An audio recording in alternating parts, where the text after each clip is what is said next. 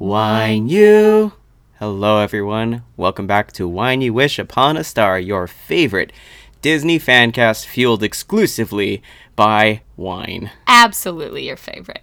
I'm your host, Joe Peo. I'm your other host, Brenna Peo, And for those of us, those of us, who don't know you, and for and those of you, us, for those of us that don't know you, and for those of you who don't know us, For those of you who don't know us, uh, we are a Disney fan cast, and our specialty is that we watch Disney movies in th- chronologically released theatrical.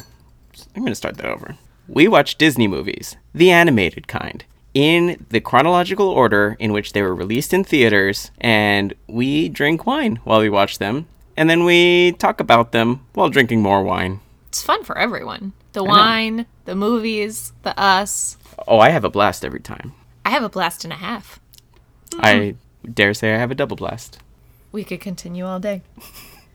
Our movie today, 101 Dalmatians. not 102 Dalmatians. No, that would be outrageous. That'd be way too many. Uh, what kind of wine did we drink with this? Ooh, well, we had kind of a hard time finding a wine to pair with this movie. We were trying to find one that was either fashion based or dog based. Uh, there were none. So There, I know there are out there, but we just could not find any Well, at we our local to- grocer. Like I know that we've we've we've tasted at a winery in Solvang that had a lot of dog themed wines, but they don't sell them here locally. So instead, we picked what was at our local grocer, and we ended up with the Velvet Devil. Ooh.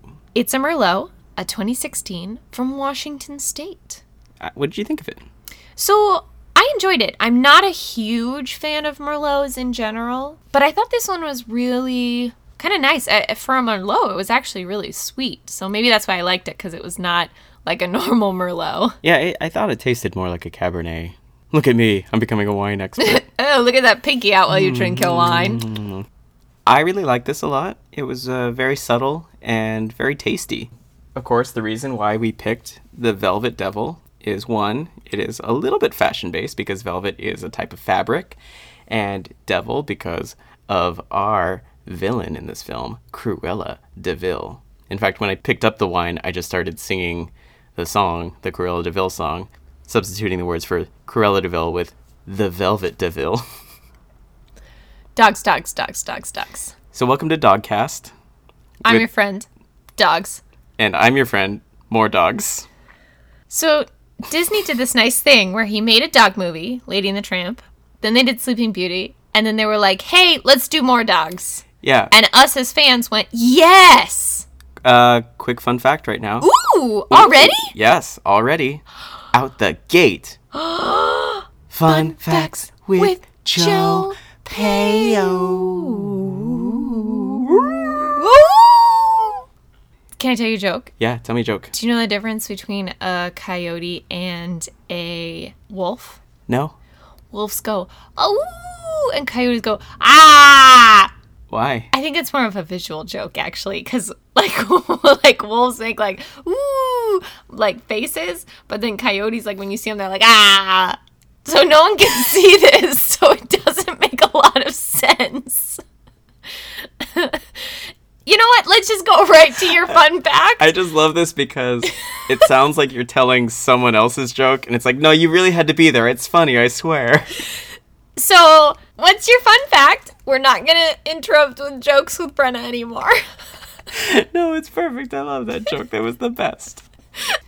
Um, so I made a comment. At one point, we paused because we were getting a little wine refill, and I just said, "You know what's one thing that I realized, like in this project of ours of watching all of the movies in chronological order, is that two movies ago we watched Lady and the Tramp, dog movie that we loved. Please listen to that episode if you haven't already.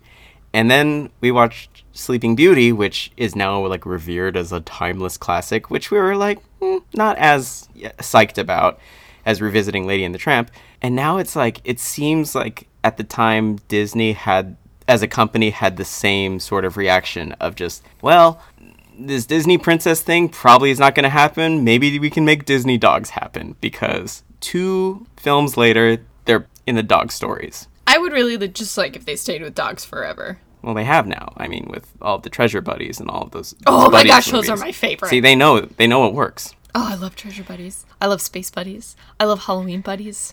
I like the Christmas buddies. So, one of the reasons why this happened is that Sleeping Beauty was a financial failure. No kidding. Yeah. So, even though now we look on it with graduation goggles because she's part of the pantheon of Disney princesses, uh, people didn't turn out for the movie, but instead uh, they turned out for this one. And this movie came out in 1961. It was the highest grossing movie in the country. Well, it was ridiculously wonderful. It was very cute. There was no spaghetti date, but there is a dog wedding, which we'll get to.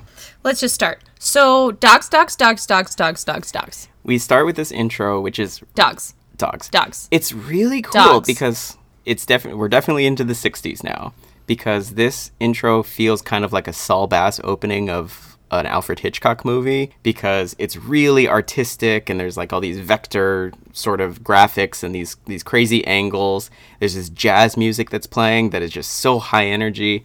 And one of the things that I love about it is that this is one of the things that Pixar movies do now in their credits but this may have been the beginning of it, where when they show certain credits of the artist working on it, they demonstrate what the artists do visually. So they say like animation directors, and you start to see these dogs sort of laid out on this like film strip, almost like a zoetrope, and you see them running.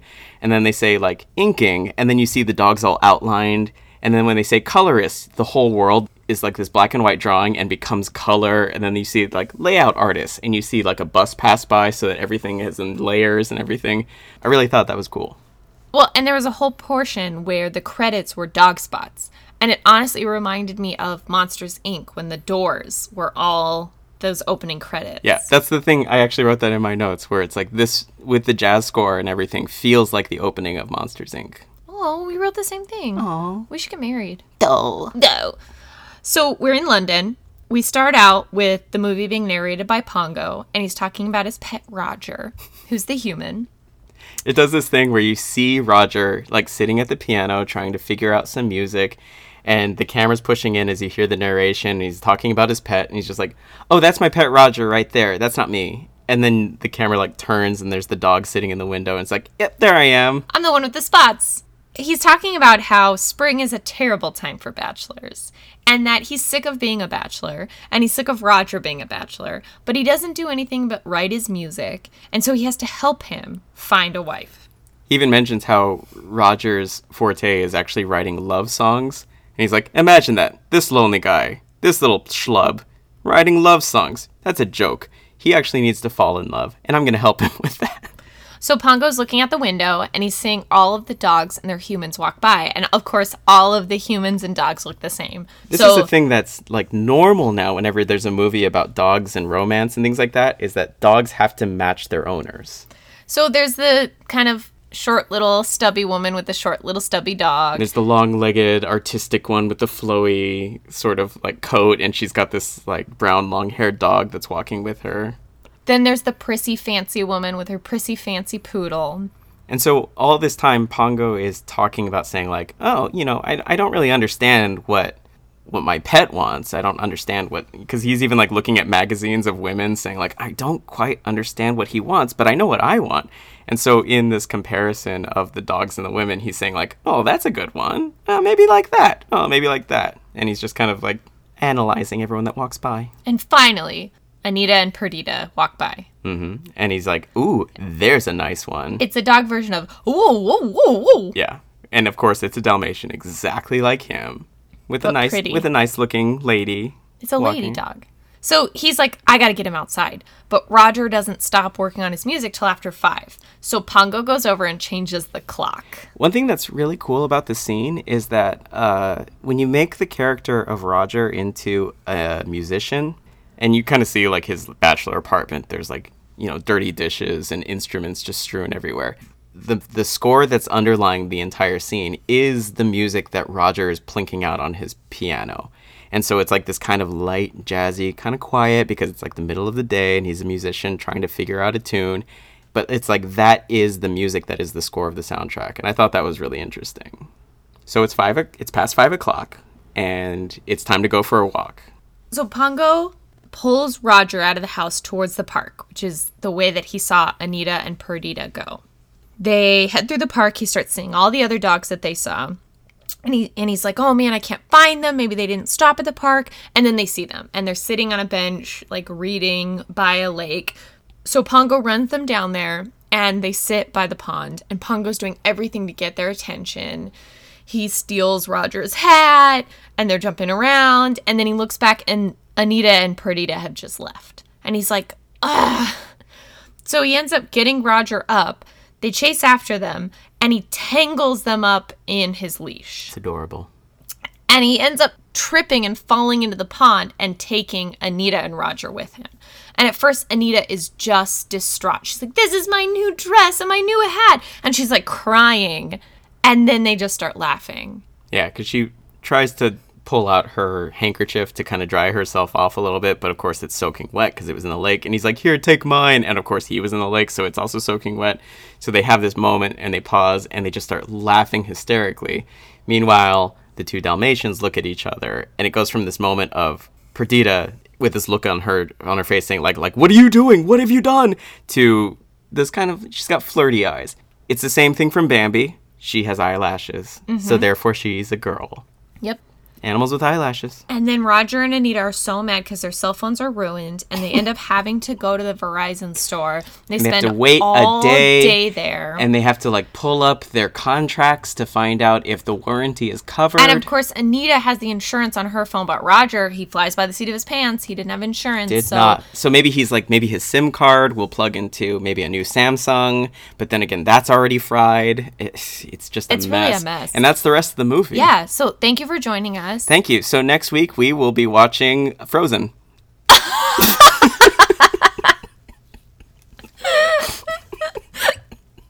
yeah, we're hilarious. So the next scene is literally their wedding. And it's really kind of cute because you see sort of outside, like, or over at the window, Pongo and Perdita are there. And so as they're doing like their, their vows and you may kiss the bride, you see Pongo and Perdita also kiss each other. So they're married now. It's like nobody noticed, but they're married. They make a bigger point of it in the live action remake where they're actually like standing in the aisle and everything and everyone's pointing and like, look, look, look. But in this, it's very subtle and it's very nice. Well, also in the live action remake, there were people at the wedding. There was Yeah. no one at the wedding. They Nobody. didn't even have witnesses. No, there are no other people in the story other than the main owners and the the, the, other prospects and the bad guys. Nobody else. After the wedding, we're told that they have a cute little apartment that they've moved into. And there's an upstairs part where Roger's playing his music, and Anita and the nanny are downstairs with the two dogs. And we hear a honking and a screeching, and this large car drives up the street horribly, like swerving all over the road, screeching. And Anita says, Oh, there's my old classmate, Cruella de Vil. Yeah, so I, I always thought maybe it's because of the influence of the live action movie that that Cruella was her boss and she was in charge of her in some way, but really she's just a weird family friend that nobody likes and nobody can stand up to her.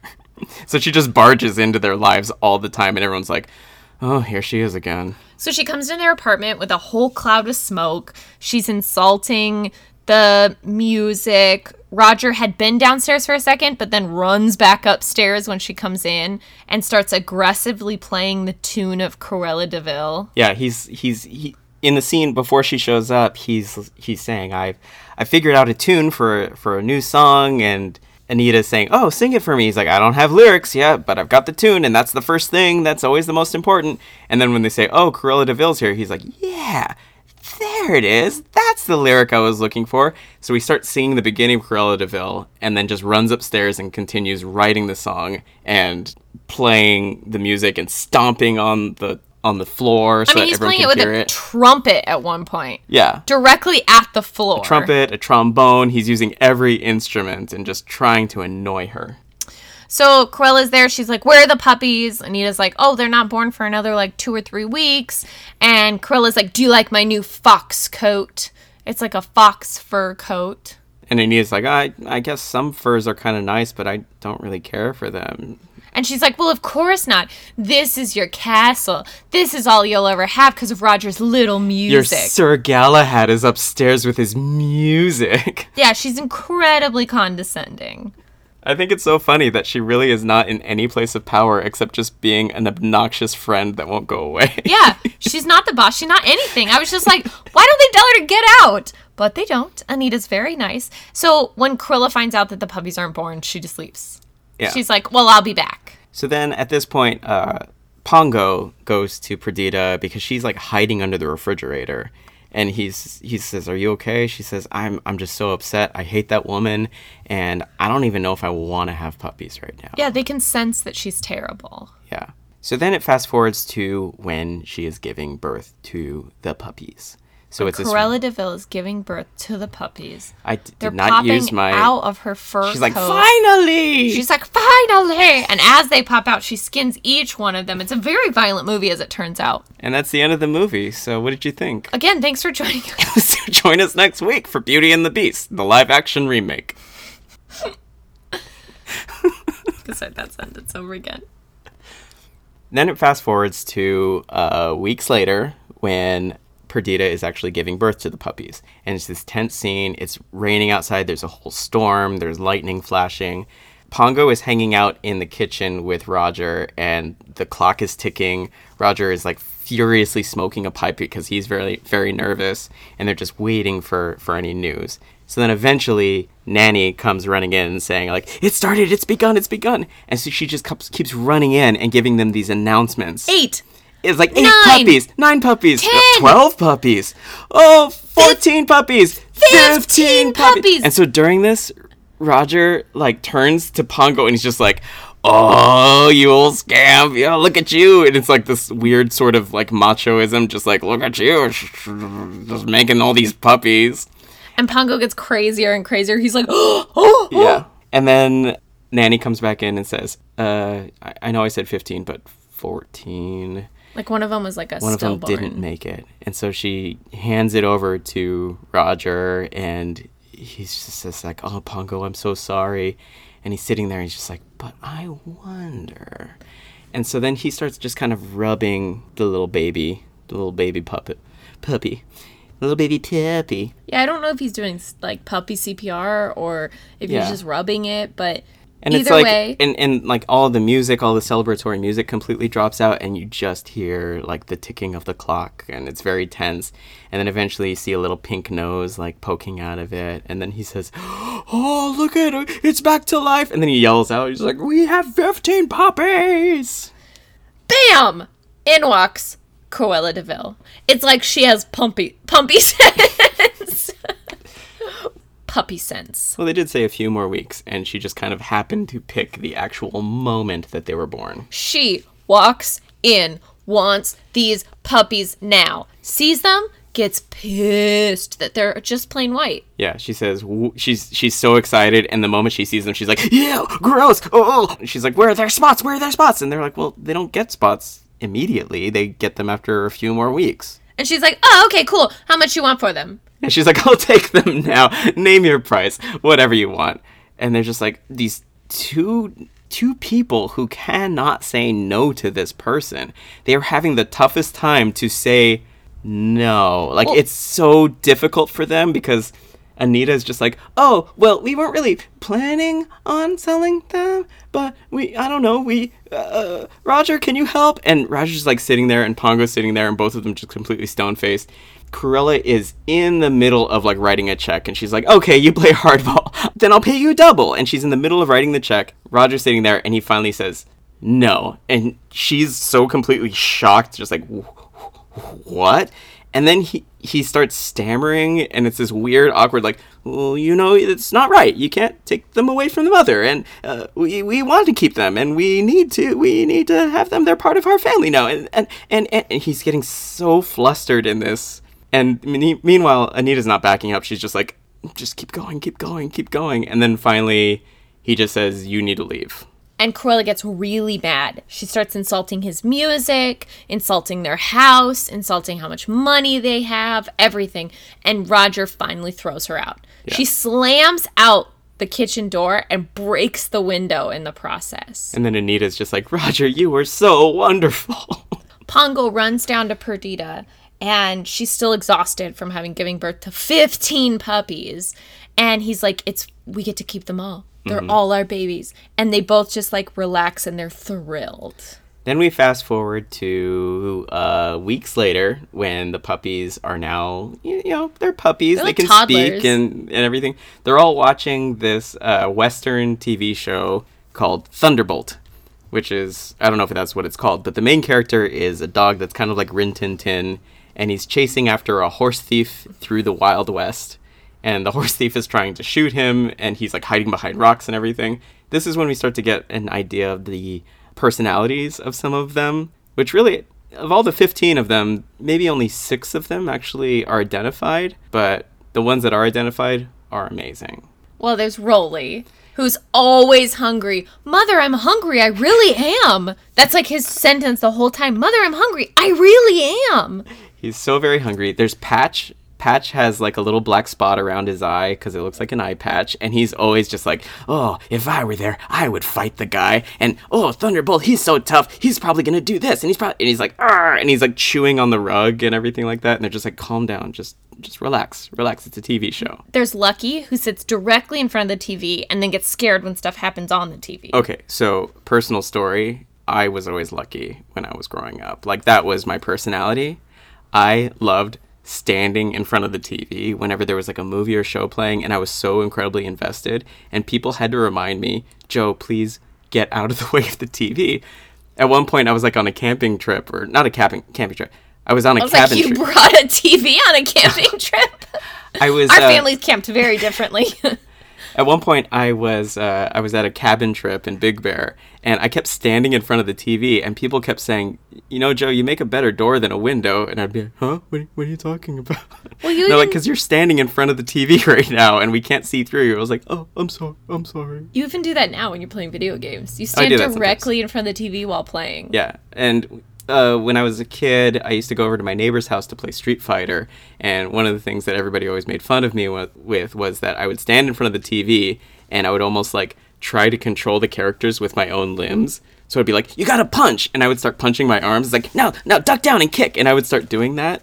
But I would be standing in front of the TV, and everybody kept calling it my TV dancing.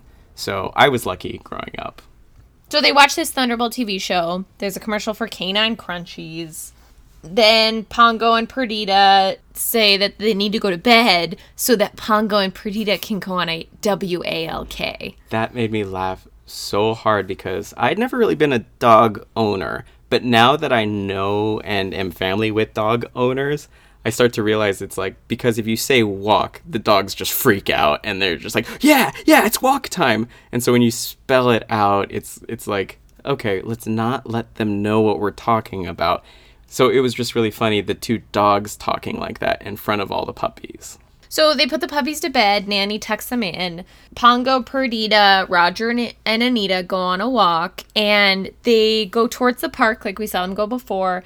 But they cross in front of this alley, and there's two shady characters sitting in a truck reading newspapers, and it's Jasper and Horace, some of the two bad guys that we're gonna get to know in this movie. So they are, of course, they're like lower class, like talking with thick Cockney accents, and they kind of do a little bit of that Cockney lingo where you rhyme things. And so half the time I didn't even know what they were talking about. Oh, Bob's your uncle. I feel like some of it was actually even just made up. Like not actually, they didn't actually oh, talk to sling people. slong ma bing bong. exactly, sling slong ma bing bong. So at one point they're just like, there they go, going off in the nightly constitutionals, and I was like, what does that even mean? Wait, that's a thing. Like that's like your nightly walk. The You never- Yeah. I have never heard that You've in never my heard that? 34 years on this earth. I have never heard my constitutionals. Yeah, it's like your evening walk. well, learn something every day. Oh, that wasn't weird to me. The more you know. Jasper and Horace drive this broken down truck in front of the house and they knock on the door as Nanny's putting the puppies to sleep. And she answers the door. They tell her, Oh, we're part of the electric company, but they're carrying this briefcase in which the word electric is spelled wrong. They hold up the briefcase and it says Electic Company, but they have like an ins like a little carrot insert the R, but it's in the wrong place. So it would it would have spelled out the Electurk Company. I laughed at that. Oh, my English major husband. You laughed at it too. You just talked about it. So Nanny says, Nah, I haven't heard anything about this electric company. You're not coming in this house. And they push their way in the house. They're speaking gibberish at her, like, Oh, we have to check your bling blong and your whoozy what's its, and I gotta check your flag fry. And they push in. They end up locking her in the attic. They put the puppies in a briefcase and they run out the door. And she's like, Oh no, they, they probably stole the fine silver. And then she realizes the puppies are gone. And she runs out in the street. She starts calling the police and we cut to a front page newspaper and it's a dog napping. When they show the newspaper, you start to hear this narration saying, like, that's kind of reading it. For a moment, a quick moment, I thought it was Anita talking, but then the voice starts getting more and more sinister, and that's when you realize that it, it's actually Cruella reading it out loud until she's like cackling and laughing about it. At this point, I thought it's really odd that the one person who's reading the newspaper and being like, ha ha ha, isn't that so funny? The dogs have all gone missing. She's the only one who has ever actually shown any kind of desire to steal all of them. But they say in, in further, because she calls uh, Anita and they have this whole conversation over the phone where she's like, I'm so sorry, I read in the newspaper and this and that. But through the conversation, you start to realize that the police have already investigated Cruella de Vil and saw that she had nothing at all to do with it. So on their evening constitutional, Pongo Perdita uh, come to realize that there's nothing else that the humans can do. And so they realize they need to get the Twilight Bark involved. So the Twilight Bark is kind of like dog internet, where they're just like, we have to use this. And even Perdita is saying, like, I don't know, isn't that only like for emergencies? And Pongo's like, our 15 children were stolen? Don't you think that con- constitutes as an emergency? So while they're in the park, they're on this high hill, and Pongo just starts going to town. He starts barking and barking and barking, and he's passing the message like, "Has anybody seen our 15 puppies?" And it gets passed along to like a Great Dane, who passes it along to a little dog, who sends it up a drain pipe, which gets magnified, and it goes to the artsy dog, who sends it out into town. At one point, they show a pet shop, and so you see all these like puppies barking, but then sitting there with the puppies are two of the dogs from Lady and the Tramp. One of them is Peg, the one, the sultry one that sang he the He's a Tramp song, because she's got like her little like comb, you know, her her hair, her bangs coming down over one eye, and then the other one who was like the British bulldog one, which makes sense. He's British. It's kind of funny. They made it all their way to London from like Missouri. Yeah, I want to see that movie. I want to see how they got from like Midwestern America to like a pet shop in London. That's a movie I would But watch. it's definitely them. It, there's like no mistaking it. Oh, it's like hardcore. She even has the look that she has in the in Lady and the Tramp. So you see the Twilight Bark make it all the way out of town. It gets to uh, a dog named Towser, who's uh, conversing with a goose, which it made me laugh. There's a goose that's hanging out with him, and she walks up, and she's just like, "What's the gossip?" That made me laugh because a a group of geese is called a gossip. And she's like, "What's the gossip?" And he's like, Lucy." And I was like, "Oh my gosh, her name's Lucy. It's Lucy Goosey." and so he's just like, "I need to get this to the colonel right away." And so then he starts barking. And so then this farm, it goes to this barn where there's a horse and a cat and a dog that is sleeping in a pile of hay. And they all have like military titles to them. What was the name of the horse? Do you remember? Nope, but he was wearing a fancy coat. Yeah, and he was a captain. They called and like him captain all the it time. wasn't just a horse blanket. Like it had like patches on it, like Yeah. formal like military garb. and it was like a Hugh Hefner type robe almost. And then there's the cat. The cat is uh, Sergeant Tibbs. And then there's the Colonel, and the Colonel is this this dog. He's kind of a sleepy dog, but he's got a big mustache. He's like a British Colonel. Like what? What is going on? Huh? What is that? The one who's like the most sort of like alert is the Sergeant Tibbs, which I point out is the first non-evil cat that we have ever seen in a Disney animated movie. Well, and if you think about it, outside of the Aristocats, which will come soon, what other non-evil cats are there? Oh, well, we'll see as we as we go None, through. because cats are the worst. That's the point I'm making. Dogs are the best. Dogs forever, cats never. I feel though that this cat is almost kind of like you know because you you have all these other dogs. He's almost kind of like a wiry dog. He's kind of a dog at heart. You know what I hate when people are like, "Oh, this cat is great. It acts like a dog." So, like, ultimately, everybody just wants everything to act like a dog. So just get a freaking dog and stop messing around with freaking cats. This is a PSA brought to you by Brenna Pear. You're welcome. Anyway, I will say that this movie moves along pretty fast. Like it's got a, a pretty fast clip to it. There's th- but there are moments where it slows down which are frankly kind of confusing. So this is one of those moments because the only person who can actually translate what Towser is saying is the colonel and he's doing a very bad job of it. So we spend like 15 minutes of him badly translating this dog message. Well, it's where we learn that dogs bark in Morse code. Yeah. He's like, oh, it's two small yips and a long yowl. Like he's, it's Morse code. Yeah, it's like Morse code, but then it also kind of has like if you do sort of a change in pitch, like certain dialects of Chinese, like that actually gives words a different meaning because you'll just hear like a and they're like, "What's going on?" Oh, they said there's 15 children and they're all missing and there's this and that and this and that and there's all this information. It's like you you got all that from that. But he's doing a bad job. So when they're saying like, "Oh, there are these dogs from London and they are missing their 15 puddles." And he's like, He's like, puddles. That's "Doesn't stupid. Why would you make me up for that? I'm going back to sleep. And Sergeant Tibbs was like, no, no, no, maybe listen again. I don't think you heard it right.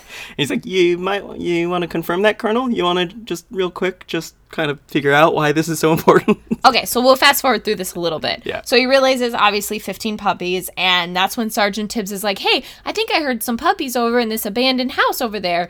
And the colonel's like, no, no, that's not right. It's haunted. And I'm we're just gonna skip ahead, but they end up going to investigate. Sergeant Tibbs breaks into the house. That's where we start seeing the puppies. We see a golden retriever. Wishful thinking. Sergeant Tibbs breaks into this haunted house and he runs across a Dalmatian puppy. To which the audience were like, oh my gosh, he found one of the puppies. Except this puppy doesn't have a collar. And Sergeant Tibbs says, hey, were you stolen? And he goes, no, no, no, I was bought and paid for. But I think those 15 over there might have been stolen. And, And, it's the puppies that we know, but they're gathered around the TV. he's like, check over by the TV. So Sergeant Tibbs has been trying to count them, but he's trying to get close enough to see if those are the 15. And that's when we're introduced really to more of Horace and Jasper. Horace is making this big ol' sandwich. Just He's the short, fat one. Yeah. Jasper's the tall, skinny one. so Horace is making this big sandwich, and no sandwich looks tastier than a cartoon sandwich. Just watch any episode of Rescue Rangers where Monterey Jack is trying to eat some cheese. And so as Tibbs is trying to get closer, Horace is like moving over in, you know, to sit down and eat a sandwich. Jasper, the tall lanky one, is guzzling Wine you peer peer upon upon the the screen. screen. It's a moment of a character on screen drinking wine. A lot of wine. So salute to Jasper, just guzzling it, even like in an arc, just over, over his head, just pouring it down. Breaking physics. Yeah, and he's just drinking the wine from this bottle, a lot of it too. Look like white wine. No, it was like a red. It was like splashing around a It little was bit. cartoon wine. It's definitely wine though. So while Tibbs is trying to like get closer so that he can count like the the dogs, the 15 dogs that have collars on, uh, Rolly, little little pudge master Dalmatian, sees the sandwich and just starts like going over and starts like pulling everything out of the sandwich to eat it. At which point, like while Jasper and Horace are talking, Horace takes a bite of his sandwich and realizes it's just bread and there's nothing in it. And he looks around like, uh oh, this place is haunted because my sandwich fixings disappeared. So he goes off to make another sandwich. At which point, Jasper, trying to drink more wine, accidentally grabs Sergeant Tibbs. He's a he like kisses him on the mouth, and the cat just jumps in the air and freaks out and like Wah! they both start screaming. So then when Tibbs like goes away, you see Horace and he's standing at the piano making a new sandwich using a piece of cake. Like fancy cake. Like fancy, like top tier, like wedding cake. It's like a three tier cake.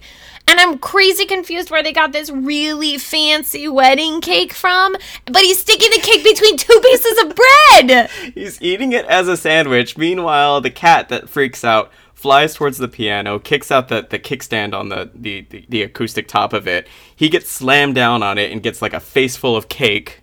And then Jasper is freaking out and he starts throwing things at the cat as the cat is running around all hysterical. Meanwhile, he's like yelling these things about how he's going to eat the cat. Just like, oh, I'm gonna, sli- I'm gonna slice you up and put you on a sandwich. Oh, we're gonna have cat casserole a la mode.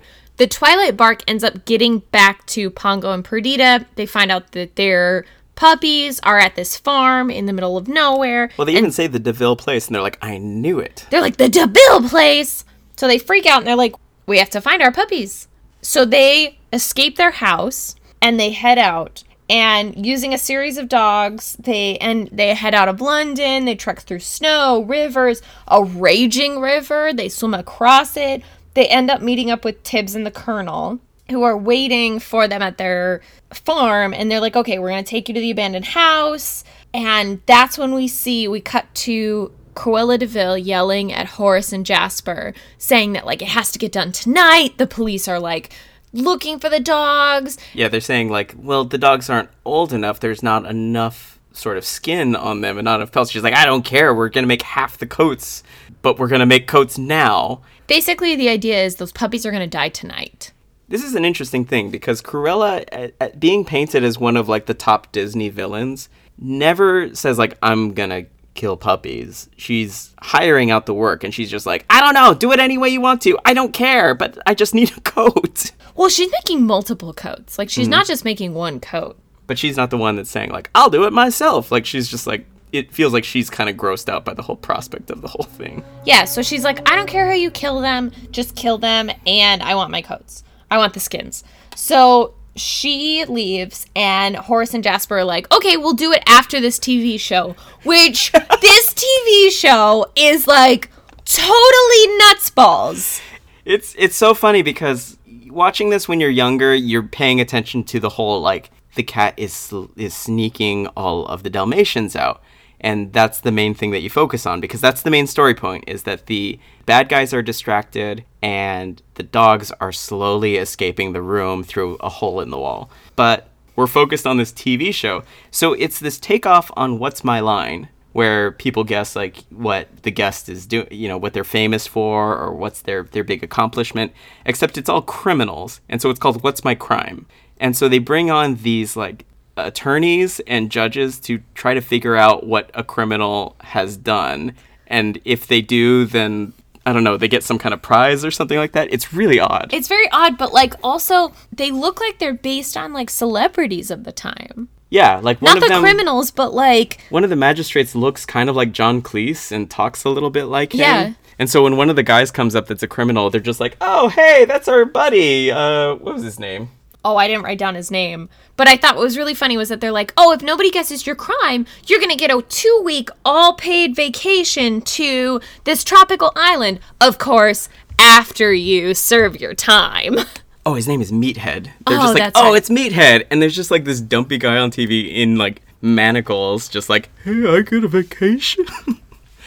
so they're just completely enwrapped in this, and and it's just there's a lot of time spent on it, and of course, at the moment that the last of the uh, the dogs get out, they just turn around and be like, "Wait, where'd they go? They went through the hole," and they start chasing them. This is where it becomes Home Alone, and these two. They're just that? chasing them through the house. That was chase music. So they're chasing them through the house, and at the same time, they're like, like one of them has a club and saying like, "I'm gonna club him," and the other one grabs like a fireplace poker and like, "I'm gonna bash him." And so they're running around, and every time like the dogs like tackle them or give them the slip, they're just like, "Oh, we spent so long taking care of these guys, and now they mistreat us like this." That's gratitude for you. Yeah. Finally, Perdita and Pongo come bursting in with the help of the colonel, and like the whole room just turns red, like bright red. It's a really neat artistic choice, but you did turn to me at one point and say, like, is the place on fire? Well, now?" I thought they had accidentally set, set the place on fire. yeah. The only source of light is the fireplace. Right. It was just an interesting change of scenery. Because you see, like these black and white, like there, there's not even any kind of like lighting on the Dalmatians. It's like they kind of stick out on this r- deep red background. And it was, uh, yeah. And so they're like running around, and the dog, the big dogs are biting them, and Tibbs is like escorting them out a hole in the door. Horace falls into the fireplace at one point. Right. So between Pongo, Perdita, and Tibbs, they get the puppies out. All 99 of them. So they take them to a nearby farm, and they're just like, "Well, what are we gonna do?" Uh, because they're just like, "I'm glad we have all of our children back," and the children say like, "Well, what about the other 86 of them Right. or whatever?" And it's not till then that like Pongo turns around. He's like, "Oh There's no!" he's like, "There's so many more." Yeah, and so then he's just like, "You know what? I think our pets will be okay with with a few more." And then like all of their tails start wagging, like the whole big lot of them, and they're like, "All right, let's keep going." At this point, they're at the cat the castle. They're at the farm of Tibbs and Colonel and the horse. And they had been walking through the snow at this point, so Horace and Jasper easily track them. So again, they have to fight Horace and Jasper, and they end up sneaking out and they run onto the frozen stream. And this is how they realize they can get back to London without leaving tracks. Because at one point, the uh, Horace and Jasper stop their car over the bridge while all the dogs are cowering under the bridge, and they're like, "Why'd you stop?" He's like, "Well, what if they are actually going through and like using the ice so that we don't see their footprints?" And the other one's just like, "Oh, do you think they're that smart? You're an idiot!" And they go driving off. So they make it back a little bit on the stream, and then I guess they have to go back on the snow, but it's like blinding snow. Like it's a straight up snowstorm, and the puppies are starting to get really weak, and so are Pongo and Perdita, and they just can't keep this up. And all of a sudden, Lassie shows up. yeah. There's like a collie who who just has like a really kind of like angular feature saying like, "There's a dairy farm up the way. We've been waiting for you. We were worried something happened. Please follow us." Which normally would be kind of suspect, but it's all like you know, it's all part of the the Twilight Bark network. So Pongo and Perdita bring the puppies to this dairy farm that Lassie brings them to. And there's all these cows and they're just like, "Oh, we were so worried about you. We heard about it in the Twilight Bark." And the puppies are like, "Oh, we're cold, we're hungry." And the cows were like, "Oh, you're hungry?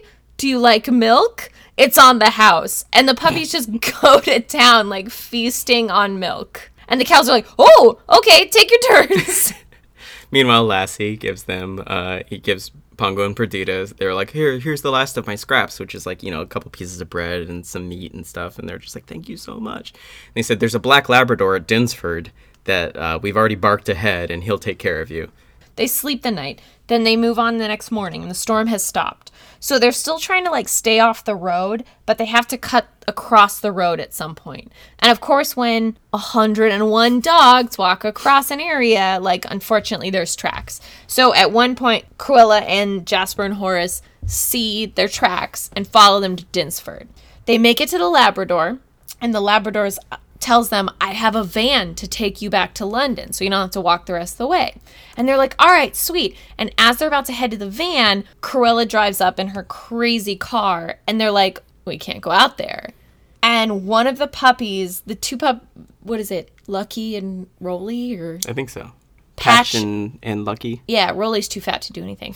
Patch and Lucky are playing and they're like, "Oh, you put me in the soot." Oh, and they're like covered in soot. The dogs realize they look like labradors instead of like dalmatians. So everybody rolls in the soot and they start getting into the van. And Horace and Jasper look at them and they're like, "Oh, those are just labradors. We don't care." So there's no suspicion over 102 black Labradors because they're so busy looking for these 101 102. because there is an actual black Labrador. Oh, fine. I did the math. Oh, look at you and your math. Look at me and my math. Okay, math man. Put on my math pants. Oh, good, because you were pantsless before? Yeah, that's how math works. As they're getting the last of the quote unquote Labradors onto the van, it starts taking off and they start going down this like long sort of road. Meanwhile, the icicles have started dripping water, so the last few of the Dalmatians that are being put on um, on the van uh, start washing off a little bit. And then Cruella's like, no way, that's not possible. They didn't. And then she sees, like, yeah, absolutely, these are the actual Dalmatians that you've been looking for. So she, in her, like, flashy little, like, Coupe de Ville, keeps trying to ram this moving truck off of the, these mountain roads. So it's nuts. Like the the Labrador said, like you have time to get on this van until they finish fixing this car. Which like honestly like they do they were doing like an oil change. Like it's a very quick fix because they only like just get the last of the puppies on there. So Cruella starts driving after this van and like is trying to ram it off the road. To which the driver's like, ah, crazy woman driver. Crazy woman drivers. Which is like, this is far beyond a woman driver. Like, she's literally ramming into the van. and like her eyes get all bloodshot and swirly and everything. And so eventually, of course, because it's a big moving van, uh, she cannot ram it off the road. Instead, she goes off the road. And so you think, yay, that's the end of Cruella. And then she just like revs up the engine because she's like stuck in this like little valley, starts driving uphill, launches over trees, and just continues. The Well, hood she- of her car yeah. has torn off, and so it looks like this hot rod. And she's just like driving furiously. And then she gets to the point where she's like ramming the back of it.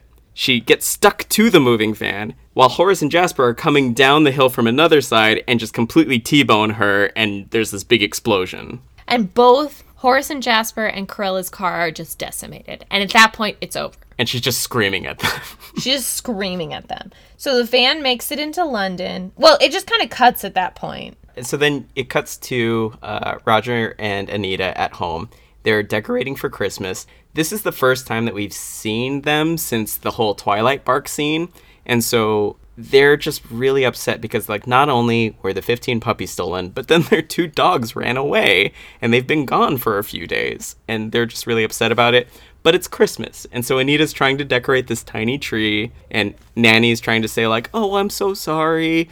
At this time, like, their music that's playing through the radio is Roger's song Cruella. And Anita comes in and says, like, hey, so I know you seem really sad, but uh, you finally have a hit song, and we have more money than we can ever want. Yes, so they're like super rich. and so they're just sitting there, just like, oh, we're really sad though, because we have success and we have money, but our dogs are gone. And then Nanny says, you know, sometimes at night I feel like I can still hear them barking. Bark, bark, bark. And then you hear the barking. She's like, yeah, just like right now, I can hear it. And they're like, no, that's the that's them. And boom, opens the door. In runs a hundred and one soot covered Dalmatians. and they're just so confused because they're like, what are all these black Labradors? And then finally they're just like, no, wipe them off. It's our Dalmatians. So Nanny's going through and like feather dusting them all off. Meanwhile, there's soot everywhere, footprints everywhere. It's so funny because like Anita even says like, there's puppies everywhere.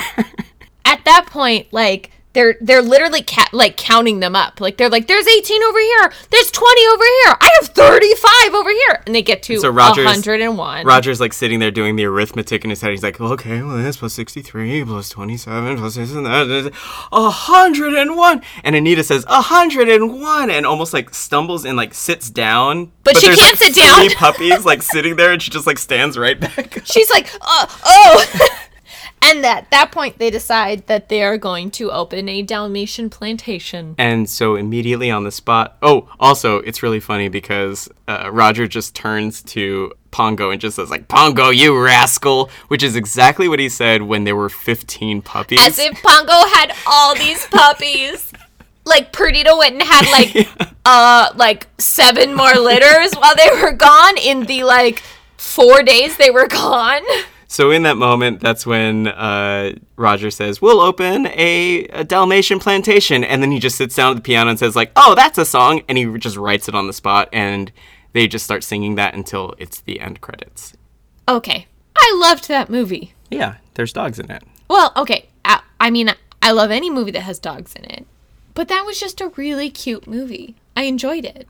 Again, I think that there were moments that were very odd, where they were just like, "We're gonna spend a lot of time with this old dog translating dog Morse code, or we're gonna spend a really long time with this strange Judge Judy show," but. I thought that they just added to the charm. I do love the dog. Ha! There's 15 puddles? I don't think that's right. Listen again. No, he said 15 puddles. No, no, no, please listen again.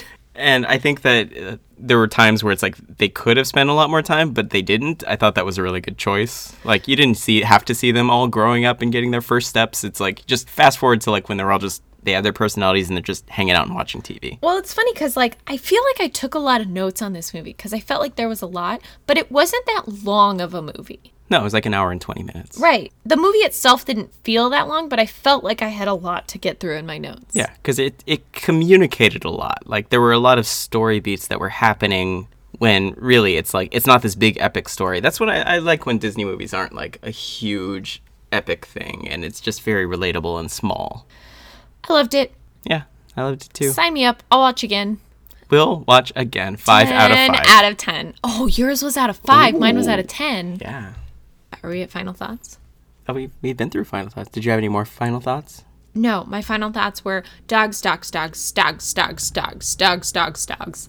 Dogs, dogs. No one sent us their dogs. I want everyone to send us all their dogs. We're serious this time. Every dog. I would like all the dogs. Well, I'm sorry, I don't have all the dogs. Can you fix it? No, but I have something else. What else do you have? I've got some fun facts. I'll take that. Fun, facts with Joe Pay. Yo, not dogs, but that's okay. I still love him. That's good to know. so you know how there's like certain scenes, and I I picked this up even in the opening intro, where when you see the dogs kind of running along a piece of ground or something like that, their animation kind of looks recycled a little bit, where it's like they have the same kind of motion but just like duplicated. The reason why is to cut costs from their debilitating financial loss on Sleeping Beauty. They started working with this company called Xerox. And so they started this new kind of process where they would be able to replicate cells that they have an- that they have hand drawn using this copying Xerox technology. so they actually did Xerox some of their animation and used it repeatedly in a lot of this movie. And that was one of the ways they were able to cut down on the cost. They actually called it xerography. Oh, The thing is that Walt Disney absolutely hated it because if you actually watch the movie, the movie kind of looks like it's still kind of pencil drawn, like it's not gone over and like refined. There's some like scratchy pencil marks. I, I even recognized there were times when like the little dogs were, were like turning their heads where you would almost see those kinds of like guidelines that people would draw in their oh, first passes of stuff. Yeah. I didn't notice any of that. I noticed that it was like like they would turn their heads and you would see like little tiny bits of that kind of shining through the paint of it because it's like the process was so cheap. Maybe I just watched it with childlike wonder and love. no, legit, I didn't notice any of that. I noticed that, and because I was, I look for that kind of stuff. I love looking for the technical things. Oh. You would know that if you've listened to our podcast. Once in a while. I've never listened to our podcast. You're missing out. It's pretty fun. I don't know. I hear those losers are dumb. yeah, like and subscribe. Tell your friends. Tell your friends. Tell your friends that these losers are dumb. so, um, one of the other things I picked up on while we were watching was like whenever Cruella de Vil's car was driving, it had this really neat, almost CG look to it that like you don't see in other kinds of movies like this. I did notice her car popped. Yeah, it's like it look it moved realistically the way it kind of rocked and moved and kind of kept a rigid shape. And the way that they did that was they actually had that car and they had it painted white and all of the edges of it painted black. And they film photographed it, superimposed that into the animation cells and then painted it. So that actually is almost like actual real footage that's inserted into the film. Um, you had mentioned that the nanny kind of looked a little bit like uh, Merryweather I thought we she were looked watching. like one of the fairies. Yeah. uh, she actually is voiced by Barbara Luddy, who was the voice of Merryweather. Oh, called it. She's also the voice of pew, pew. she's also the voice of Lady from Lady and the Tramp. She's got that kind of scratchy voice, like oh. Okay, you know, I didn't call that, but I called this one. So that there is a, a, I'm a gonna count relationship there. point for Brenna. Point for Brenna. I'll I'll accept it.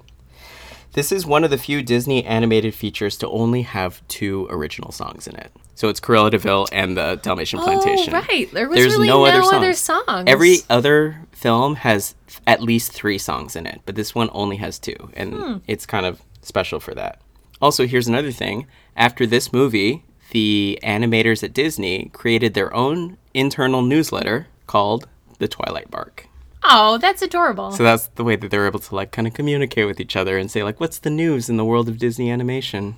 So there are the fun facts. I enjoyed those. Those were good ones. Thank you. Well, any final thoughts to this podcast? I had a lot of fun with this. It was very nice. I definitely recommend going back and seeing the movie because a lot of my memories were, I wouldn't say tainted, but changed by the introduction of the live action one. Because the live action one takes a lot of strange liberties. Like we said, Cruella de Vil is Anita's boss, and so that changes their dynamic instead of it just being like a really weird friend. Also, in the live action one, Roger is a video game producer. Like he creates a video game and his hit smash hit is like from the point of view of a Dalmatian, which doesn't make a lot of sense. But I guess that makes more sense than a songwriter in the modern day like having some crazy success. So I'll be honest, I don't know if I've ever actually seen the live action one or if I've seen more than like a couple minutes of it. Mm-hmm. Because I think I just, I think I might have seen a couple of minutes of it and I just was like, nope, shut it down. Like I didn't want to watch it. But what's really funny is like when my younger sister, I think it was Gillian, when Gillian was growing up, all she wanted to watch was Puppies and Hana, which is Pocahontas and puppies being 101 Dalmatian. So I know I've seen this movie many times, but like it didn't stick in my memory. And so watching it today, it was so fun to kind of rediscover how cute this movie was. Mm-hmm. And like really, it was a cute movie. Yeah. I would really encourage people to watch it. Yeah. Husband, Yes, my wife. What's our next movie? The next movie we are watching for this podcast is The Sword and the Stone. Oh, legitimately. I don't think I've seen that one in probably a hundred million years. I don't think I've ever seen it start to finish. I've seen most of it out of order. Then the next one should actually be pretty interesting because neither of us really has any memory of this movie. I mean, I'm familiar with like Arthurian lore and like Sword Sword in the Stone story as a whole, but mo- mainly from the books that I had read that were like summarizing it when I was younger. Well, On that note, cheers. cheers.